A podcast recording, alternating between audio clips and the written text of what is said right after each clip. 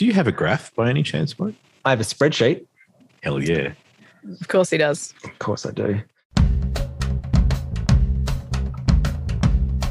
Welcome to In Detail, um, the show that once again takes you behind the scenes of creative business. I am your third favorite host, Warwick, and with me are my second and your second and first favorite hosts in no particular order, Mick and Kate. Hi. Hey guys, No order. Well, rank maybe us. there is an order. there is an order. Right. I think I think we all know who's number one here. I think we can, without saying it out loud, I think, I think we do. I think I think we can move on. Um, What are we so talking about today, Warwick? uh, before I get into that, I, I think just as a, if you are a first time listener, um, no. just I'm just saying go back to the beginning and find out about what you've been missing on. But just as a very brief recap, we all run our own architecture studios. Kate's in Perth, Mick's in Ballarat, I'm in Melbourne, around Australia, and we are here talking, opening up with each other and with you about our experiences in running our own businesses, and importantly, um, sharing the stuff that we would have loved to know when we were kids, um, starting our own businesses uh, around a decade ago, give or take a, a few years. Um, in, in a in a manner in which some people have called, with my air quotes on, brave. bro- Correct. Super brave, I believe the full phrase was. well, um, Yeah, I hope that's the euphemism for fucking dumb. Yeah, dumb as dog shit. You guys are dumb. I, I hope um, this uh, this colleague and friend of mine who uh, used that adjective will also appreciate it when we share that he has. And I say this with a great deal of pride. Compared us, or, or said that we are in detail, is basically the love child of a, a, a design and business podcast. And my father wrote a porno. Big Which sector, the- I'm super pleased about. I love Yeah. it. I think Covering That's both praise. bases. High Yeah. praise. When we publish this to some sort of It's exactly what, vinyl record, that is the quote that's going to be on the back of it. yeah, that's in the show. Thank you, good sir. Yep. Thank you, good sir. Um, so we are here talking about business. We are supported generously by our friends at Streamtime and Architeam. Um, and today we are um, getting towards the end of season two. We've got this episode and one more next week.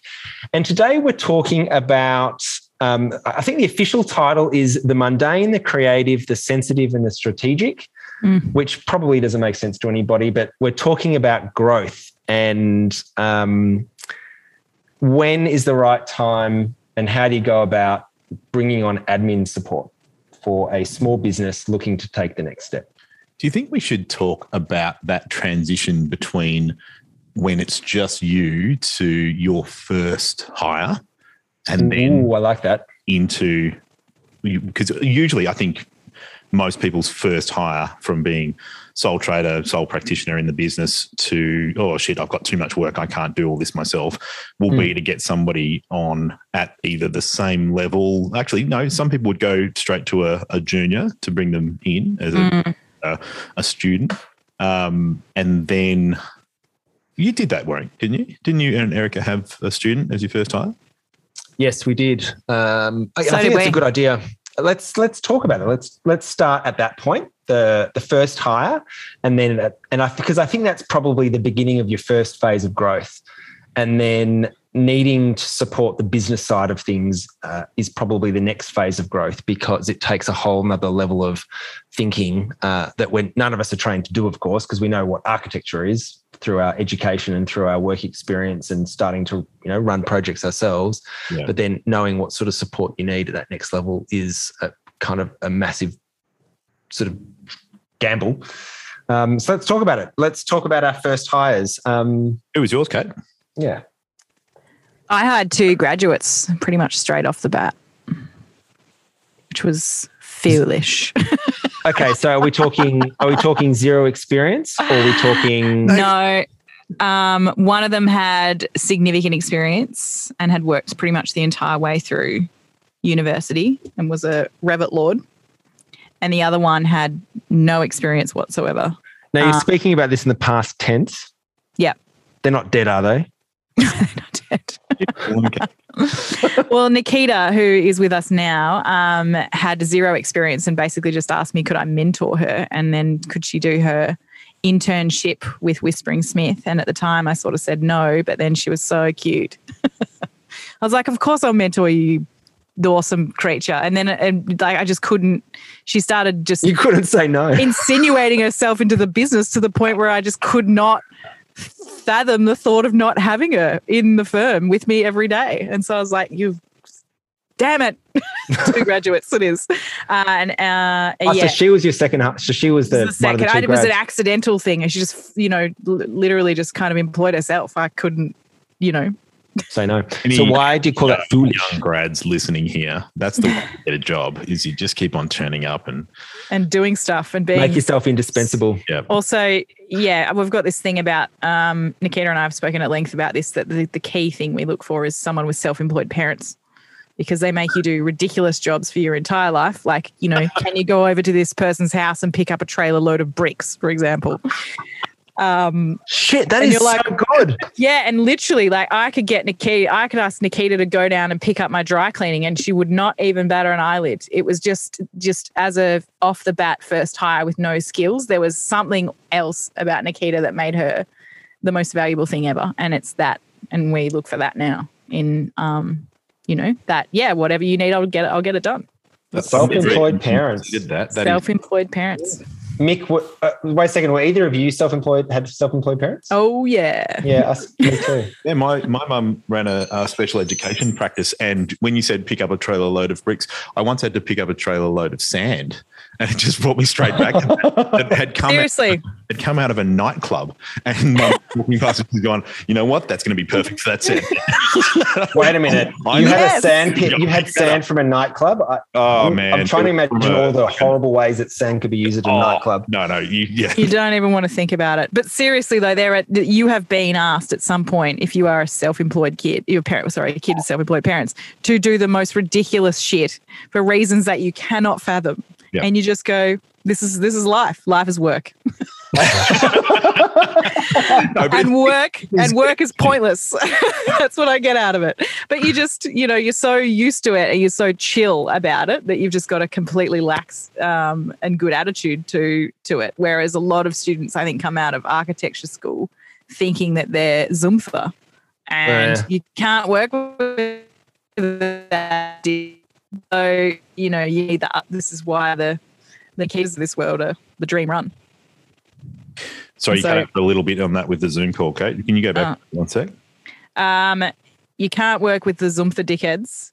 They're very difficult to manage. Uh, but The Zoom you- for dickheads. but if That's you a can- tribe. um, but you can, if you have a Nikita of this world, a self-employed, you know, parent kid, um, you know, they're, they're, they they she's become the cornerstone of our practice. And so, yes, it was foolish. And yes, it cost me a lot of money. And we spent the entire time, you know, training and, di- and having, trying to help two grads upskill. But I don't regret it at all. No regrets. Oh, No regrets. Um, I'm listening Our- to another podcast that what right now? yeah, right now. Uh, While we talk. I multitask. Um, it's called the Archimist. you guys listen to the Archimist podcast? It's a No. it's a Melbourne Archie I don't listen to any other podcasts except for this one. Just want. What was it that What was it that Elle Macpherson once said? I don't re- listen, read any book that I haven't written myself. Yes. Thank you, El. You and I are on the same page. I don't know why I remember that quote, but it obviously left an impact. Two peas in a pod, me and Elle Macpherson.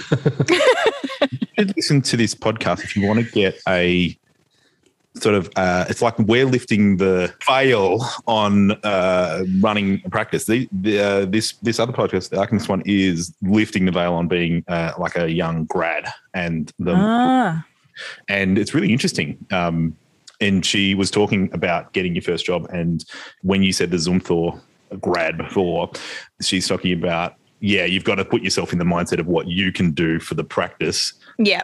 And how you serve that rather than what you can do for architecture.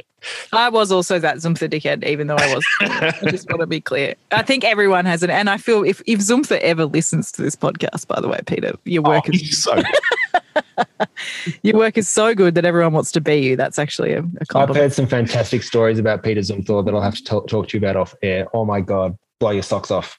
awesome. Yeah. Yeah. Let's that's an expose. I like it. Um, Um, Where the hell were we? We were talking about first hires and our first hire Erica and i are toe dippers. I think we've realized over the years that when we're, we, we're methodical thinkers we like to think stuff through. And when we're trying out new things we're not like just dive in at the deep end. I think that's not kind of in our characters. And so our first couple of hires actually the first one would have been well, i'm going to say around year three or two, two year two or three um, of running the business, um, was a student who was like right at the end of his studies, Jake. And um, this is when the studio was in our spare bedroom. And so he would like, and we had a newborn child, and he would um, rock up each morning at nine o'clock, knock on the door, and like I would stagger to the door after another sleepless night of crying baby, and and he basically learned through um, that experience that he it kept on saying at the time, "I'm just going to adopt an eight year old because this is just Mhm. this is stupid."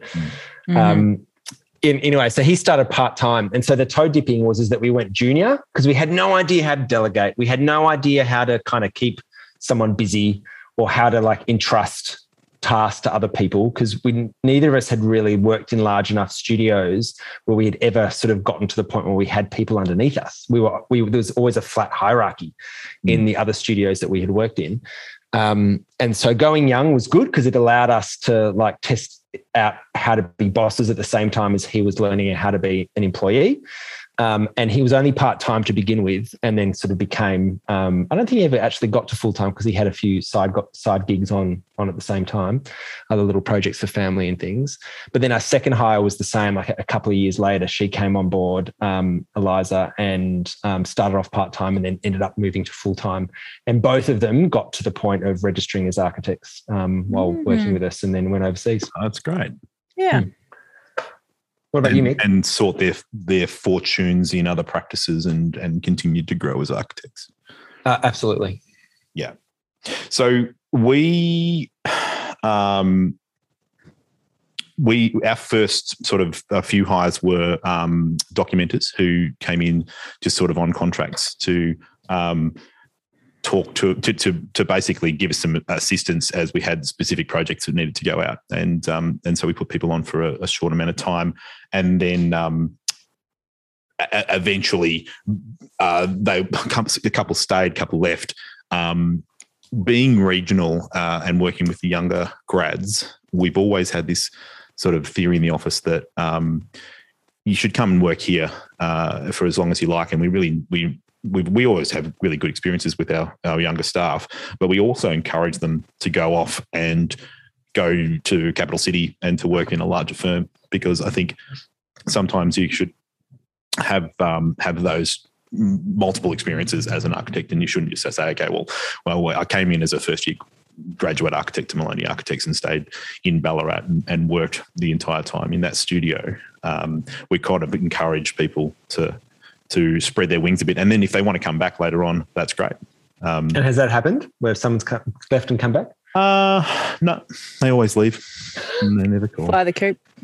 I am conflicted um, about what we have generally encountered when we employ people fresh out of uni. And that is that they do what we did. And that is at the three year mark, they go overseas, Mm. get registered, um, can call yourself an architect. It's such an important, like, sort of capstone on your sort of studies to, like, kind of get to that point and then spread wings. And we, you know, Erica and I went to Italy and um, and then came back and started our own practice. And so I'm conflicted because I fully support it. It's exactly what we did. And I think it's a great way to grow as a person and to sort of find yourself. But it's also like, oh man, it was just like just getting really good. It's getting And good. then they're out of there. Um, Yep. And so, uh, yeah, I We've think the we've sort of that too. the holy grail is someone who sticks around for a long time. But of course, you know, you can't force that or it's just you know an encouragement and if We- someone wants to do that they can one of our so one of our first hires, Anna, who came in and and, and, and pretty much brought Revit brought Revit into the office, um, and which was an incredible feat. Um, and one of the things that we, I mean, so Anna is now working with another bigger firm. Um, she, you know, came from a big firm, smaller firm, big firm. Um, but one of the things we, I think, that was interesting for us to work out is by continually checking in with the team as they're going about their goals and um, where they want to be and how they're feeling about things and what kind of tasks that they want to tackle. Um, I originally was of the thought that we would want Whispering Smithers for life, but now having gone through that process with Anna and seeing her be perfect at that time and then move somewhere else, and that was a fully, you know, constructed thing the way we kept checking in, making sure um, that it was the right move. And I think that that was actually a really good lesson that you can actually that you can be a stepping stone for someone in their career and as a practice, and that that's okay too. Yeah.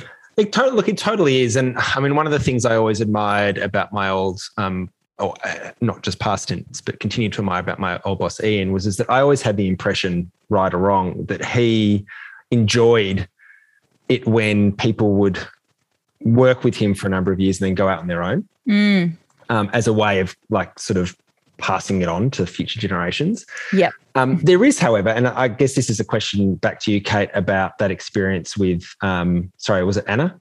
Anna. Anna, yeah. Um, what about the sort of the other part of churn, which is, you know, when employees come and go, and that is, is that for the first period, and it could be a week or a month, and it's Yeah. usually a number of months, and then really, I think people really start hitting their stride after a year. Mm, You've now invested in that person for a year, and if they if they were to choose to leave at that one year point, you've basically kind of lost out on that exchange. I would say that it is more of a mutual thing than that. I mean, if that person, I mean, in our situation, I think we're constantly checking in and going, okay, well, is this the right thing? Is this, and I think when you're a young grad, it's especially important because you just don't know, you don't know enough about yourself when you finish university to actually know where What you fit, you know, Yeah. or what your personality type is and whether you're good for a big team or a small team, or should you be doing more doco or more design or or, or are you going to turn into a practice manager because you're actually really good at business and know those things age and so i think um, part of being part of hiring young people um, and having them invest their incredible energy and time and you know um, what's the word you know i think it is energy actually young people have that and it, it's sort of like a rite of passage that you help them work out where they're going to go Yeah. and if that's not with you, then you win by, you know, helping them on their way to somewhere else. Agreed. Yes, you know, they may hit their straps with you, but I feel like if they've hit their straps and they're going and firing on all 10 cylinders, they probably wouldn't want to leave and go somewhere else. So there's always some, yeah, that's true. you know, Your reason that's positivity- happening. I can see Ted Lasso. Uh, positivity.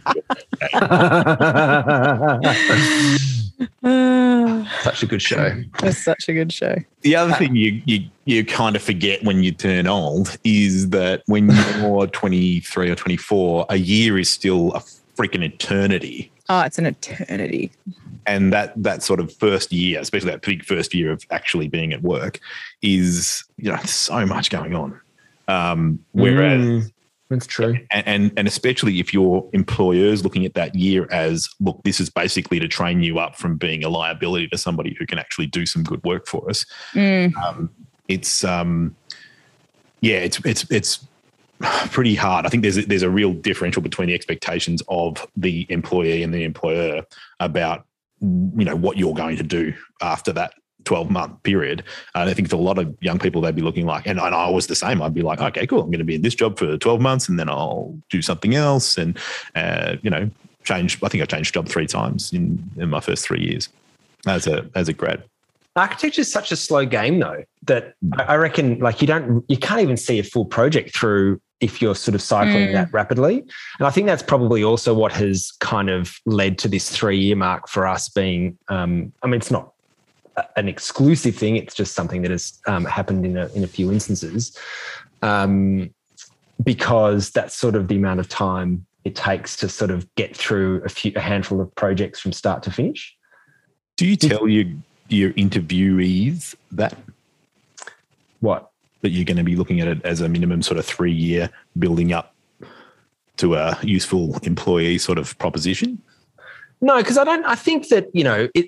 It's like any other relationship. You start open minded, and it will go where it will go. And if the and if the match is right, and I mean, I like the way you talk, Kate, about how you know if at that time in that person's career, if that's a good match for you, well, that might continue to evolve. And if so, then great. And there should be room in your studio for that growth if they want to stick around.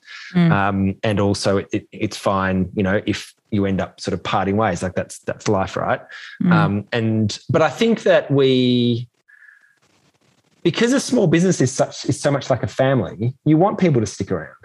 Um, and we have great relationships with you know the vast majority of all of the people who've worked with us in the past, and and excellent, like really excellent relationships with a few to the point that if they ever decide to come back, we would welcome them with open arms. Mm. Um, and so I think, yeah, we do start with the hope. It's not an expectation, but it's a hope that it will be a long term relationship. Yeah. I think we're probably the same as well. Yeah. Yeah. We ain't we ain't about no one night stands. I could take One Night Stand, title Yeah. of my podcast. Title of your other your other sex tape. Yep. Um, All right, so let's get on to. Um, we've all had our first hires, and now our businesses are ticking along a bit more. We've got, uh, say, three or four people um, in, in addition to the directors. At what stage do we need to start thinking about a non-architectural hire?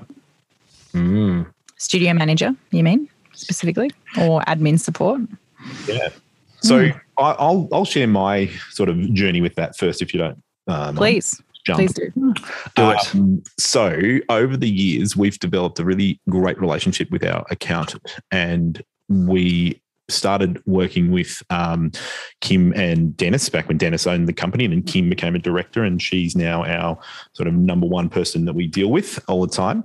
Um, and over the years, we've sort of, uh, you know, some we, we used to collect our, all of our receipts, for example, and then we'd, we'd categorize them in a big Excel spread, Excel spreadsheet, Warwick style, and um, then uh, and then send them off to the to to Kim to do the the the BAS and that sort of thing. Um, and then eventually she just said, look, you know, what, you'd really need is a is a bookkeeper to um, do this work for you because you know you're you're not really doing it very well, and um, you can. there are more efficient ways of doing this other than the day before I ask. Um, and uh, why don't we get you sorted out with that? And then she's been this sort of rock that we can. You know, she, she she does this with other businesses, and she can she understands where we're- what we need, um, and she's put us in touch with other people who provided um, support from a well, we've got an accountant, we've got financial uh, planning, we've got um, finance people, we've got insurance people, we've got bookkeeping, we've got all of these different services that sort of come in on a um, uh, on a on a sort of a contract basis or um, outside of Moloney Architects and provide that support. And really, in uh, uh, we realised after a while that these people kind of all put together are doing a, a lot of the um, job of a practice manager. Um, which in our case works really well. But we're at the point now where we're starting to think about there are lots of other things that that still need to be done. Um, and Warwick, you'll talk about that with your mundane, creative, and sensitive and strategic categories. Yeah. Um, but um, I think for a, for a small to slightly less than small, you know, a, a small business that's growing, there like ours uh, has over the last sort of ten or fifteen years. Um, the line between needing people um, and saying, okay, well, it's the director, um, a couple of students, a documenter, and you know that's our architectural staff, and then the line between that and saying, okay, we'll put on a studio manager doesn't have to be on and off, or it doesn't have to be this this one hire. Mm. Kind of graduate slowly into that uh, into that sort of size. Was that your experience, Kate, or did you? What are you thinking? Bit the same. Um, we've started farming off little bits and pieces Firstly, the first one to go was um, bookkeeping, definitely. Um, but I still do quite a bit of that stuff myself from a strategic point of view, I guess. Um, and I, I guess we've got like maybe what I would call base bookkeeping services. And we do, I do most of that myself. Um, we've recently um, taken on one of our clients, actually. There's one of our heroes is now working at Whispering Nice. Smith, helping us with our admin. So again, just couldn't let her go. Came into the circle, couldn't let her go. so she's like, One of our like- clients became our financial planner. It's great. yeah, yeah, yeah. It's proof that you can have terrific relationships. Um, Absolutely. Yeah, and so that that has been amazing. So that that's um, now taking over the info at Whispering Smith email account, and I mean Nikita actually was running the info at Whispering Smith and running inquiries and things for a long time as well. So we had a grad who was like, you know, again chill enough to take on all different kinds of roles in the practice and sort of almost started being a bit of a studio manager there for a little while. But we are now looking at the next step, which I guess is probably leading into more where was got to. Um, You're a few years ahead, was. yeah, tell us. Tell us about wise one. In Detail is generously supported by our friends at Streamtime, business management software for creatives. Kate and Warwick, you belong to this cult uh, of Streamtimers. Uh, tell us what it's like. Well, um, other than the ritualistic sacrifices, which are super fun, can I say? um, for data nerds like me, um, I dig it. I dig the fact that I can see it all. I can see how long we've spent on any part of the project, and I can compare it in so many different ways. Um, so I do like a regular deep dive, not during work hours, of course, on my during my time off because Fun it's- I- time. I, do it for fun. Yeah. Uh, and I am the opposite of a data nerd, and I love it because it means I don't have to put things into spreadsheets and I can put them into fun little boxes that dangle around because it has an epically beautiful, user friendly interface. Thanks, Streamtime. Thanks, Dreamtime. I was just thinking then as you guys were chatting, there's this there's definitely look, there's a step between that first step when you first employ someone and then this next step of when you kind of employ um, someone outside of architecture to help with the business side of things. And I don't know about you guys, but we had to learn how to be bosses. Um, no one ever taught us how to do it. And I remember um, in the very early days when a, Erica was on maternity leave after, um, you know, the birth of our kids, and um, it was me and Jake basically, and Erica sort of and I doing stuff in the evenings and, and when we could, but basically on the ground it was me and Jake. And I remember feeling that one of the challenges when you first start having an employee is you've got to keep them busy, and you're not you don't know how to do it. Like it Mm. feels like you've got to come up with enough tasks now for two people to do each day, Mm. and that was its own kind of um, stress. And it took a, a while to for that to flip, where rather than it being like a burden to have to kind of keep someone busy, it's an opportunity to keep somebody busy. And in fact, they can take work away from you, and, and it relies on you kind of getting better at delegating, Yep.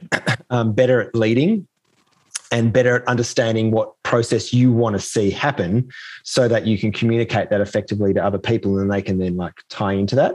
So I reckon that was a big part of it in terms of taking the second step was getting good enough at that first step that we knew how to employ architects Mhm. um, and graduates and students and, and all that sort of stuff.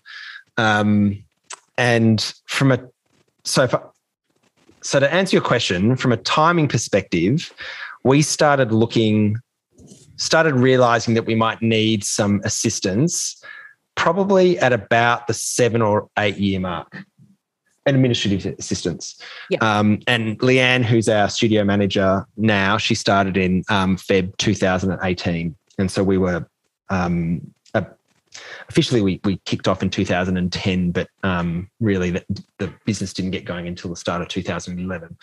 So what's that? That's seven years. Um, I think we're yeah, go. we are almost ex- we are two years behind you. I think we are. I was At that point now. 2012. Yeah, at that point now. Yeah. Hmm. I'm going to try.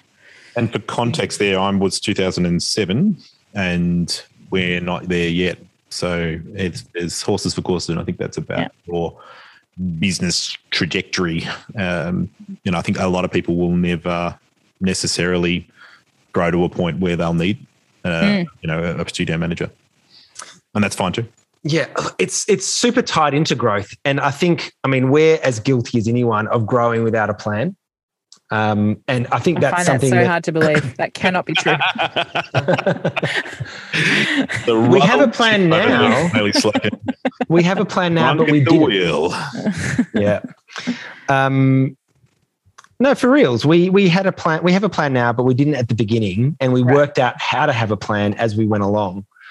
Um, and I mean, we hired originally and for a long time reactively, Yeah. Yep. Um, as opposed to proactively, which is quite a hard thing to do. Like to actually go, I can foresee. I actually don't have the business yet, but I can foresee that in the next three to six months, I will have this business. Hmm. And so I need to have someone in place by that point. And so I'm going to hire now for it and take the punt that we're going to be busy enough to keep them, you know, gainfully employed at the six month mark. That's like quite, you know, brave, I reckon. And Oh, we're probably not even quite there yet at that point. Like we've never, we're, we're still sort of somewhere in the middle, I think, but we do have a plan of what we need in our organizational structure. So we know the kind of people we want to hire, but just not, we're still somewhat reacting to workload. Hmm. So I have heard it talked about by a lot of business coaches and things that employing reactively is not the way to do it.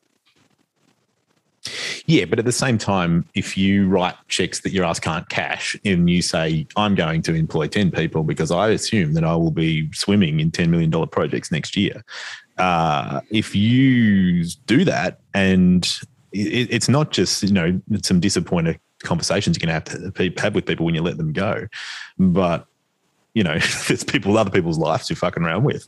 So Oh, totally. I, I think these are grown up decisions. They they are. I think it's probably not so much about I'm going to go and whack on ten people right now, but you know, for instance, if if at the size we are now of nine people, if we were to go and add one extra person, th- there's enough sort of flex in the project load, and I think that's the other thing that we've realised. It's taken us a while to realise over time um, that our um, when you have a team around you, it's not they can do more work more quickly. And so it's not just a matter of do I have the work, it's about do I have the work this month? And if I don't, well, Mm. maybe I can just do work that I was planning on doing next month, this month, because now I've got that extra person to do that, you know, that bit of project. Yeah. So it's it becomes more about pace and cash flow than it does like just the, the bottom line. Like it's not just Yeah. the, the total transaction, it's about, you know, the the flow of of how you're working. Yeah. Um, so anyway, uh, end of 2017, we're starting to think things are starting to get difficult, and and they were getting difficult in a very specific way for us. Um, up until that point, I had been doing the majority of just like sort of the nuts and bolts business admin. So I was doing the invoicing and um, accounting and and BASs even back then and all that sort of stuff.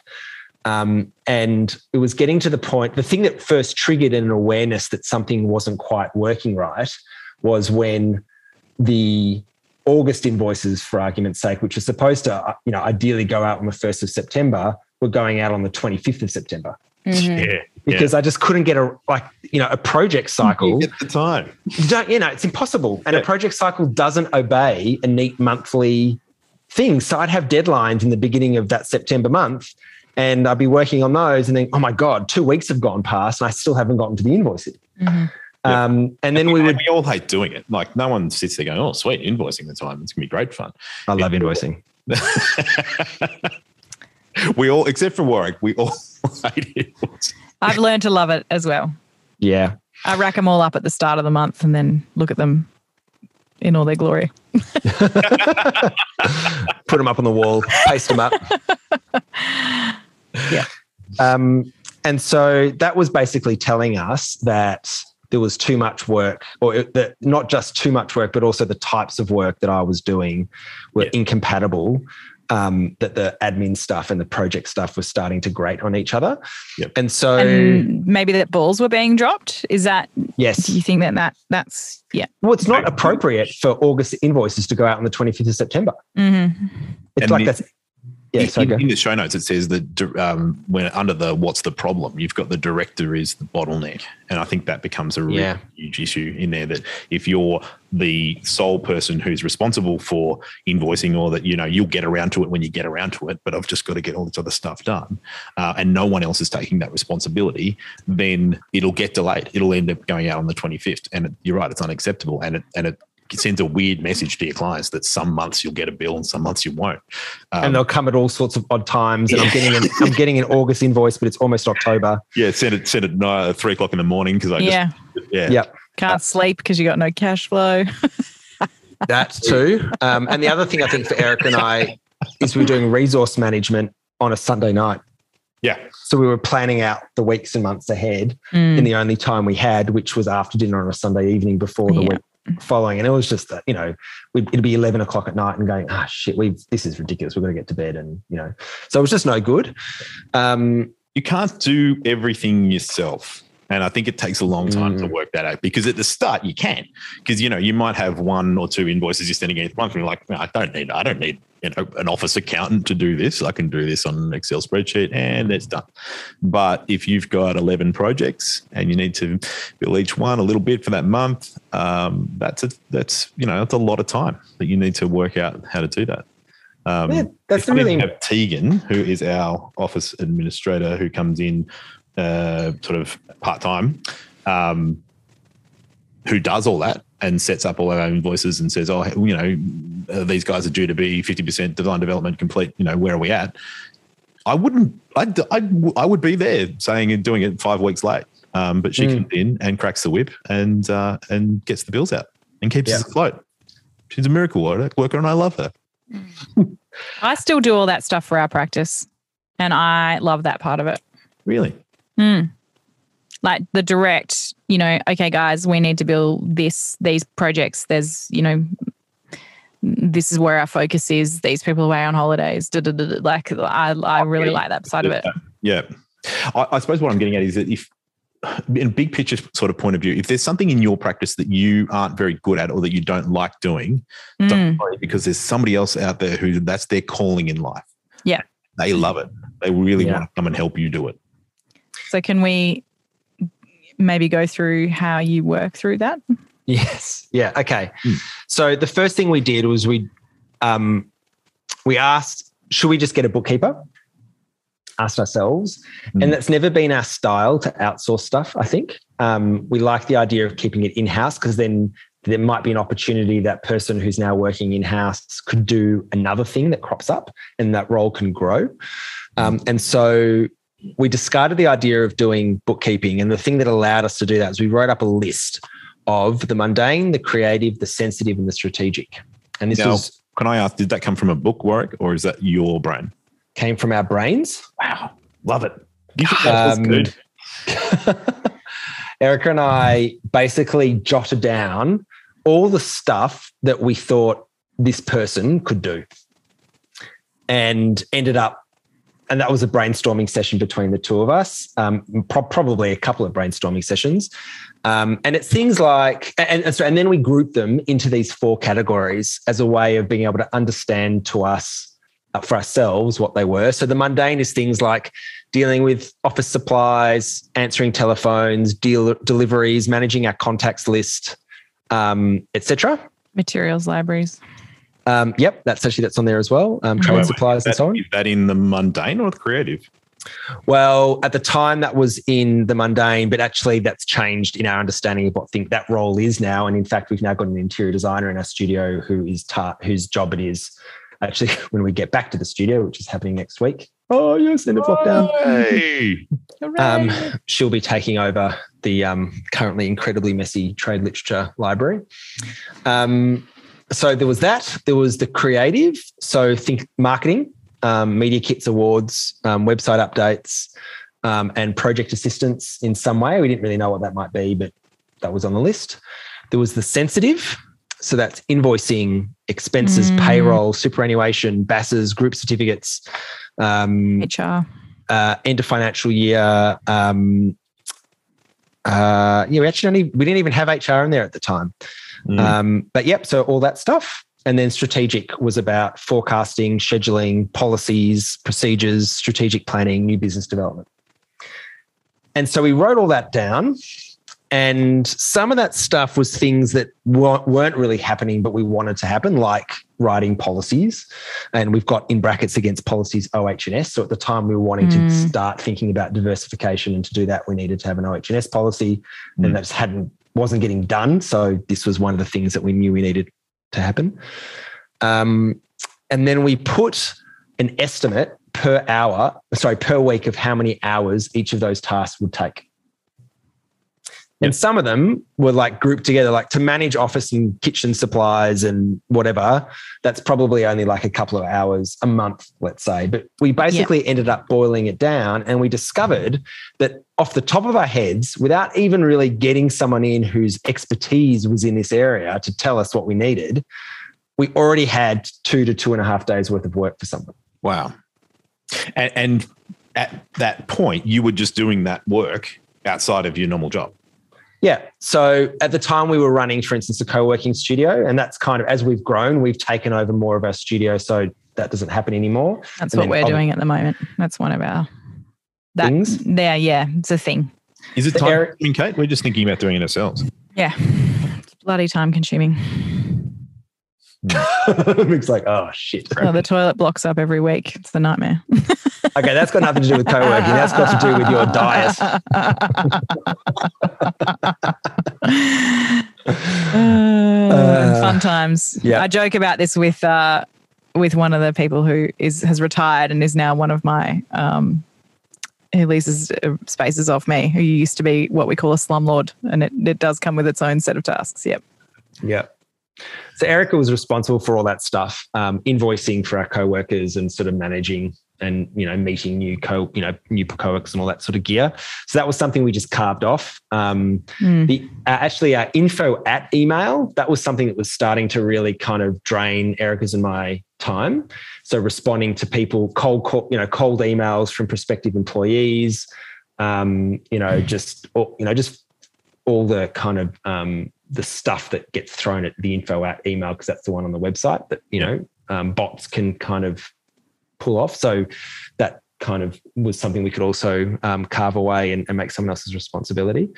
Um, and so it was stuff that we were doing, stuff that maybe we weren't doing very well, or stuff that we should we wanted to be doing but weren't. It was kind of a mixture of all of these things, and I reckon that list would be different for for every studio. Um, and I think it would have been different if I had said at the time, "No, I love invoicing so much. I want to be Yeah. the only person doing that forever." Yeah. we just wouldn't have had it on the list. But for me, I could see that, that was I was becoming a, a problematic bottleneck for that particular task. Yeah. So it went on the list. Um, and then we said, right, okay, we've got two to two and a half days worth. Let's make it a three day role because I'm sure we'll find stuff. And it created the role and advertised for it. I, are you happy uh, or are you comfortable was talking about the other note that's below that in terms of Let me ch- check our notes. just below bottleneck there was there's this idea of um, Oh, burnout. yeah why you might need somebody to help Yeah, of course. Yeah, I mean that's uh, there's no uh, there's no secret there or anything. I think if you're having to do your resource planning at 11 p.m. on a Sunday night, it's you're not doing it well and you're feeling rubbish about it. Yeah. Um, so you said you said before, Mick, about like ev there's a person in the world who loves to do every single thing that needs to be done. Mm. So it's a ma- it's a question of finding in your business the right people to do all the things that need to be done, Mm. and they're not all going to be architects. Um, and I think it actually take, took it's true uh, we all get taught at university that we can do everything, right? I Yeah, we reckon do. it took us like five or six years to beat it out of our brains that that's not actually the case. Like in the beginning, we did all of our own IT, we did all of our own marketing, we did all of our own graphics work, we did all of our own admin, we did all of our own accounting. And now we see that actually doing all that stuff takes us away from doing the things we're actually really good at doing. um, and there are people who can do that better, more efficiently. Um, let's get them to do it. Mm. Yeah, absolutely. I mean, do you guys I- have I IT think people? Um, no, I still did mine. Ah, there you go. All right. No. Graphic I'm designers? just- I do have. Yes. A designer. We've, we've talked bookkeeping already Yeah. um, and accounting. Um, I mean, we did all that stuff in the beginning. We've now we actually very little of it. recently taken on someone to do our garden maintenance. Wow, you pretty. Uh, What in your office? well, because we've got a co-working, it's an old warehouse, and there's a, you know there's um, pots and plants and whatever else. So I've sort of- been to your office and I don't remember seeing a garden, but it's the pot plants. yeah, we've yeah we've juiced it up a little bit since you were there. Um, and even just just it's um, it's actually an organisation called Dismantle that hires disadvantaged youth, and so we're getting them to come around That's and cool. you know just blow out all the leaves and and just generally make it um, more presentable. It only takes two hours a month or something like that, and yeah, Nice. Great. it's been a game changer. And to even over summertime, we would have to water the plants all the time. And so even having someone come in regularly to help that process is re- it's just so stupid. It's just watering the plants, but yeah, it does actually help. Well, Erica is deaf to plants often. Um, I hope she'll listen to this eventually and kick me in the nuts for saying it probably. But seriously, she has killed so many office plants that it's actually become a bit of a running joke that people get her. Usually, those people being me get her office plants that are allegedly unkillable just to see what happens. That's somebody who's got focus on their job. Yeah. No time to that's water. right. No time to water the plants. Um, It's and honestly the one thing that wakes me up at night. what I've, watering we've your got a joke with my whole team that like when I'm stressed out about something, it will all be directed at the plants. I'm like, has anyone? Water I these have to do fucking everything plants. myself. And the team is like, Kate, again, for the millionth time, like literally every time we get a bottle of water, we tip some on the plants. Just calm down. it's fine. It could be some other major issue, you know, like financial or whatever else, but that's where my stress goes. We're freaking Oh, out that's So great. about the Yeah. peace lily. Yeah. Oh, Um, Yeah, because I, I think that's one of these things, and we talk about it a bit on the on the pod that of things that stresses in your life as an architect or designer that can creep up on you. Um, and I think these this is one of the ones to be careful of is that you don't just um, make everything your problem in the office. And there's a tendency, and I and I absolutely agree with you before Watts when you're saying that in architecture school you're trained to think that you can do everything. You literally have to make your own folio. So you teach yourself how to use Photoshop or InDesign or something, and then you're now, or you know all about um, Graphic design. for Yeah. getting, getting shit out. You know, there's so much stuff, and that has this hangover effect later on that you think I should be doing my own BAS, and you should not be doing your own best. I think it's fine in the beginning because Uh, actually getting a bit of a nah. no, well, I do appreciate the years where we did try to do maybe not all of that stuff, but some of that stuff because now I Yeah. feel confident in delegating it. I set Xero up myself, which I felt So you know, Yeah. yeah. and I feel like I know so much more about our accounting system and software and whatever because, Yep. you know, people have definitely got in there and tweaked it and made it better. But I, you know, I was always really proud of myself for doing that, and then I think it was good at the time. But yeah, um, I think definitely that, you know, there are a lot of things to do with burnout. Burnout, I think for for me as a practitioner, is one of the things that I'm looking to reduce the most when I'm looking at the hire side of things. Because if Yeah. I'm not in a good mood, stressed out, coming home at night at nine o'clock every night, and taking on the slack of the practice, um, I'm going to be a terrible person to work with and a terrible person to hang around. And so it's important for the culture of the practice that, you know, and my team are always looking at me and they know, like, they're like, "Can- can we help you do something? the plant's been watered. and I think that that, you know, that on quick. Yeah, that's right. And I think that that is, you know, it- it's really important, firstly, that they recognize that, but also that I recognize if they recognize it, that we're going to do something about it and we have that plan. And I think that, that that's why when we're talking about being strategic about the hire, that's really important. You know Mm. where to go for the time to be reduced. Yeah, it's Leanne was probably our first strategic hire because we identified a problem with the business. It wasn't about a project related role. It was about thinking about something the business really needed to thrive and then and then creating a space for that role to exist. Mm. Um, it was quite nerve wracking though, because we'd never employed a non technical, per, like a non architect person before. Obviously, you know, students and grads and, and whatever all fall underneath that ba- banner.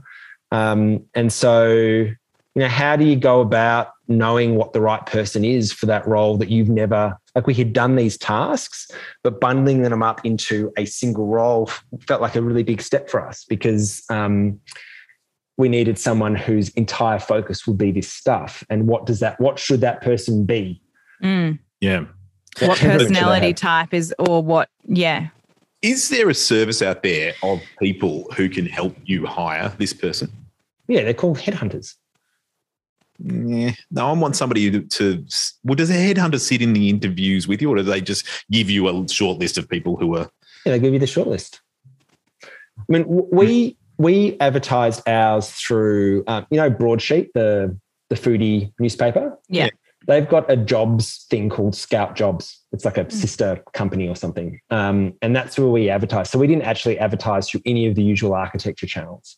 Mm. Um, also, because we wanted to get someone without an architecture background Yeah. And how's it worked out? really well. It's a really It was- good idea. it was a interesting um, the interview process was really interesting because um, we you know when someone says i want an architectural graduate with two to three years of experience you're probably going to get a reasonably narrow bandwidth of people applying for the job maybe they might have only one year or maybe they'll have five years but they're not going to have 20 years and they're not going to be a graphic designer you know Mm.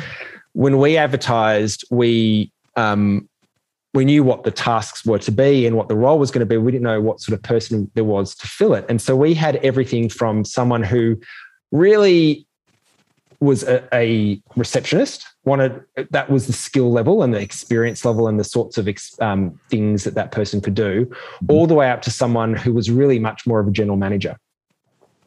So and neither and like vast differences like so that latter person their asking salary was three times the former Yeah. Okay. incredible variety of kind of people we had people from hr backgrounds from business backgrounds from marketing backgrounds i think we even had um, a, someone who had previously worked in a library as a librarian who was great and was and made the short list but didn't end up making the cut um, and so it was quite a diverse range of technical backgrounds as well for that role. Um, so Leanne has a bachelor of business um, and um, and had done a similar sort of role, but not before, but not in architecture. So she came from the advertising world. Uh, And we thought that was a healthy thing to do to make sure we had someone on board to challenge our assumptions. Yeah. Was um, when you were doing the business of small practice presentation, you talked about how Leanne um, is kind is is your Scrum manager in a lot of ways. Can you just elaborate on that a little bit? Well, that's something that's evolved since. So we didn't. I didn't even know what Scrum was back then. Um, uh, but since we have kind of adopted more of a Scrum workflow, and I um, uh, just butt in here for the people who don't, uh, who aren't familiar with Scrum? Can you give us a two second um, recap? yes, Scrum is a um, a workflow methodology that sort of that basically comes out of Silicon Valley. Um, I'm trying to remember. Um, it sort of dates back, I think, to the 1990s. Jeff Sutherland and some other guy whose name I can't remember wrote this book, um, which basically take. You might have heard of things like agile and lean and all that sort of stuff.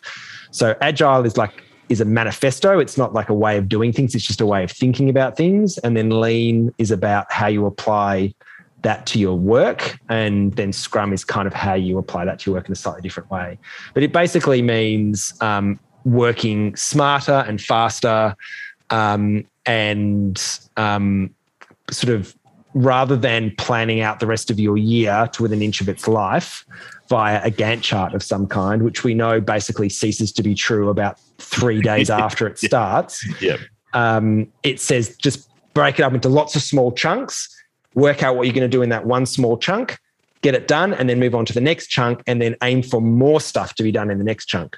Mhm. And Yep. so we have one month sprints, which is part of the Scrum workflow. And the Scrum Master is basically the person who whips everyone into shape. Sounds So- so, relaxing. Your Scrum Master has a whip. Oh, just- Um, yes. I should probably look into that. Like we should see. for a job at your studio. Speaking of things we love here at In Detail, have I mentioned how much we love Architeam? Guys, we love it too, and uh, I've got to say the uh, the online forum for me is the absolute um, best part of Architeam. I love uh, how people are, are contributing and uh, letting their guard down, and, and it's a real insider's sort of uh, view on, uh, on what's happening in the architectural world. I think that actually can, for me, it contributes to the overall role that Architeam has as this amazing incubator for small practice um, that allows small architecture businesses to emerge and grow and succeed. Thanks, Architeam. thanks, Architeam. So technically, in the Scrum workflow, Erica and I are the are the Scrum owners, which means we sort of set the vision. As in, these are the most these are the priorities. These are the things that you know the business needs to focus on this month. Um, Leanne works on that stuff with us, but then it's Leanne's role to make sure that um, that thing obviously. So it's our team's role to make sure that stuff gets done. And so once we sort of set the broad picture of what we're trying to do for the month, it's you know it's no longer our responsibility to kind of maintain authorship over that. It's our, you know, our architectural team's job to kind of get it done and to tell us how to help them. So we're kind of, uh, you've heard of the terms of servant leaders. You Yeah. heard of that? No, I Yeah. haven't heard that. What's that? A leader's job is to be a servant to the people they lead rather than to tell them what, Yeah. you know, to, to micromanage them. It's to say, right, you tell me how I can help you do your job better. Yeah. So that's kind of what we're supposed to do. And then Leanne is the person who keeps it all running smoothly. And so the team would identify, I think you said blockages, and then Leanne would help resolve them. Is that right? Yeah, that's right. So we'd identify that, and we're and we're still doing that, and we're constantly evolving and like tweaking that process to make it work better for us. But um, it's great having like there are so many ways that a studio manager and Leanne is working three days a week, give or take, um, and most of that you know outside of COVID times is from the studio and some from home, um, and so she's got flexibility to do you know different things. Um, and there are so many different ways that she can insert into a process to, to lubricate that process. Um, invoicing is a fantastic example. You know we still need to have oversight over the invoices but she Yeah. produces all of the invoices. Yep. i review them. She sends them all out. She chases them all up. She reconciles them in the bank accounts and the um, and in Xero like that whole process is now her responsibility and i'm just there providing oversight. Um, resource management. So she sets up everything in Streamtime. Yeah. um, all of the all of the sprint stuff she's producing erica's providing oversight over that. Um, and i sort of tag in on that a bit as well um, as erica does with the invoices with me. And but it's leanne's baby that she looks after and and basically we're working for her to make that happen. It's fantastic you are selling the shit out of it was i reckon i'm every time i talk to you about this I, I keep on living in this fantasy world where i have my own uh, studio manager who, who I know. works exactly the same way I know. oh man it'd be so great it's I think so great. resourcing that i think would be the biggest sort of next step up for us we've got a lot of our systems under control invoicing just mwah, chef's kiss right? So, so what can't did you say you there? was that, that a, again. that was a chef's kiss was it? That is that, and that's how it's said and it's not said. Apparently um, dear Shut listeners up, in a previous episode, which I'm like I've listened to most of not our bombing on myself in the podcast. Apparently, Mick mispronounced Chef's Kiss once and said French Kiss Kate. She, he was trying to say it's a I'm Chef's Kiss to- Kate. I don't know. I said chef's kiss Kate, and then I might have said French kiss Kate. Um, if someone could tell me which episode Which that was episode in, is that? so we can just like have that as the other. A soundbite, which we on now our- make into our intro. it's a ringtone. Get it on a t-shirt. Put it up on LinkedIn. Yeah. Send it out Yes. to all the professional networks. We're going to do merchandise, and that's what's going to be on it. Uh, yeah. What, right. Sorry, what was that? I, I, I was saying that you know I, I, I live in this uh, future um, vision sometimes about having this wonderful studio manager. Um, Yeah. Now, let me ask you though, uh, Warwick, your well in pandemic times, you've experimented with both having a studio manager in house there by your side uh, and working remotely. yes. Tell us how that went. and we have talked about that off air, haven't we? Mm. Um, I think there are some of in that sort of list of the mundane, the sensitive, the strategic, and the creative. Um, some of that stuff can be done anywhere, Hmm. and a lot of people running architecture studios would have an off-site bookkeeper ha- helping them with Mm. expenses and invoices and all that sort of Mhm. stuff. So that would work fine. Um, however, the team-based stuff, um, it works at the moment fine because everyone is remote. Uh, and so every every month, for instance, when we're planning out the next month's activities, Erica and Leanne will hop on one-on-one Zooms with each of our team members to work out what their goals are for the month. Works a dream. I reckon that would be a real problem if the only person who was, if everyone was in the studio and the only person not there was the scrum master or the studio leader, manager, sorry, who is um, off-site, because Yeah. it's all you know Yeah. you've all got to be kind of equals in that conversation and i think if you're the one dialing in remotely you're at a disadvantage and you Yeah. can't kind of get a sense of the room in the same way that you can when you're all there together or if you're all there apart Um, was can I ask you another question about this?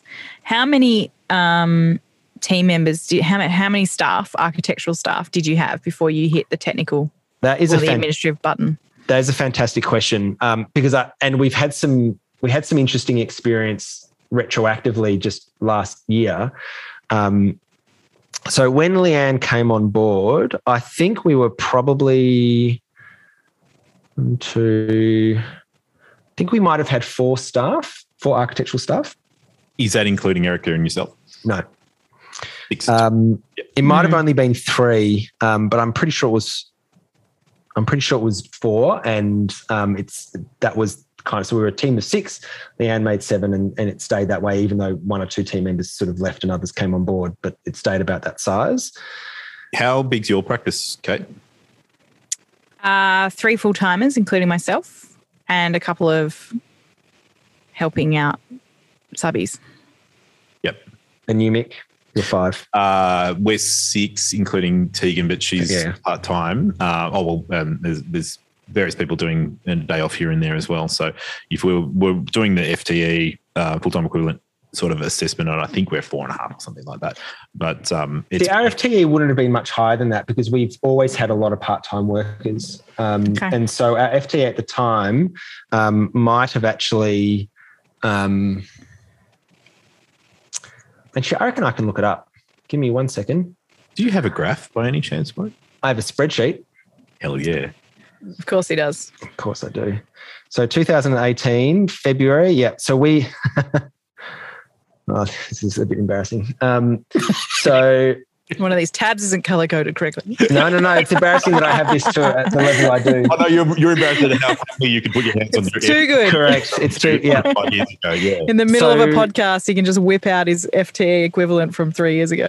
Yeah. Dear listeners, I've just whipped out my FTE equivalent all over this podcast. What about the variance from the mean? Have you- Yeah. Yeah.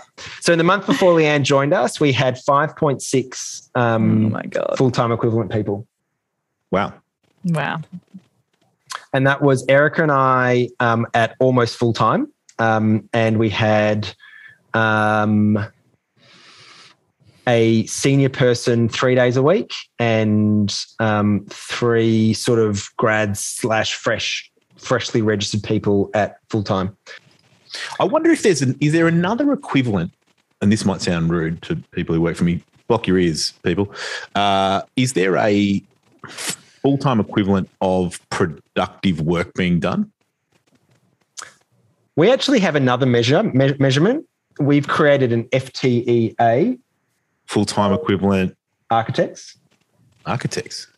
So we're basically, I mean, essentially, we're trying to say how many architect hours are there, or how many architect Ah, days right. a week are there of Yeah. billable time. Uh, yeah. yeah. Yeah. So you have to a be an architect, or or Leanne. Actually, Leanne would count in this as well because she occasionally does billable. Like ab- only about five percent of her workload would be billable when she's Mm. helping with consultants and things, which is incredibly valuable. Oh yeah, that sounds Um, great. But it is, you know, that is project work. So basically, what percentage of your time, of how many full time equivalent people that you have, would be billable? That's the answer. Yeah. Yep. Yeah. Well, I was thinking a bit more. Um, I suppose mm, metaphysically that you you're looking at um, the number. Say, say you were in our position in another practice, and you're saying, okay, I want to go and put on a studio manager, and I'm at five point five FTE, but if you are working with a senior team who can sit down and make decisions independently and you know get shit done, uh, they're one day a week, you know, say three days a week of a very senior person who can get a lot done might be worth to FTE of a grad. Yeah. Look, well, I mean, I think that speaks to a broader question. Full time grads. Yeah, it, Yeah. yeah. Except that grads can do stuff that the senior person can't do, both maybe from a technical perspective or from a, a cost basis perspective. Yeah. So that we need to. Um, Kate's, I think, giving us a signal to wrap it up because Wrap it I up, think guys. We've, we've, we're I over an thought hour. that was your Ted Lasso. No, I'm gonna. I think we've got a lot more to talk on this topic, but um, Oh, it'll have to wait appreciate another day, I. I, I think, look, the only other thing on there is uh, is the zone of genius, but I think we we might need to wrap up zone of genius into another episode.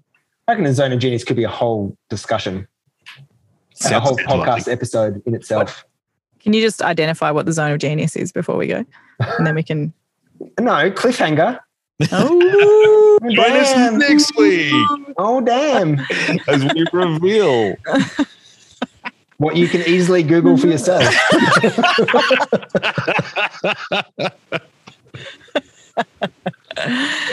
All right, Kate, tell them where we can where they can find us. no, No, no. Right. I'm Kate doing loves doing this. You do it, Mick.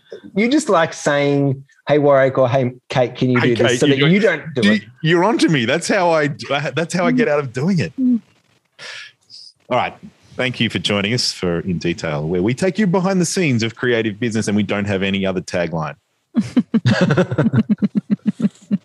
you can find us at www.indetail.show and you can listen to us wherever you get your favorite podcasts, such as Spotify and Apple Podcasts. We have uh, a bit of Twitter on uh, at In Detail Show. Uh, we don't really do all that much on Twitter, but um, you know, follow us.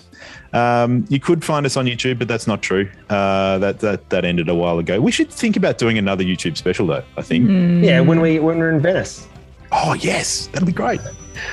um, and look, most importantly, we're brought to you, uh, dear listeners, by our good friends at Streamtime and Architeam, who are sponsors for this season. Uh, so thanks very much to our sponsors. Thanks, Streamtime and Architeam. Thanks, guys. Beneath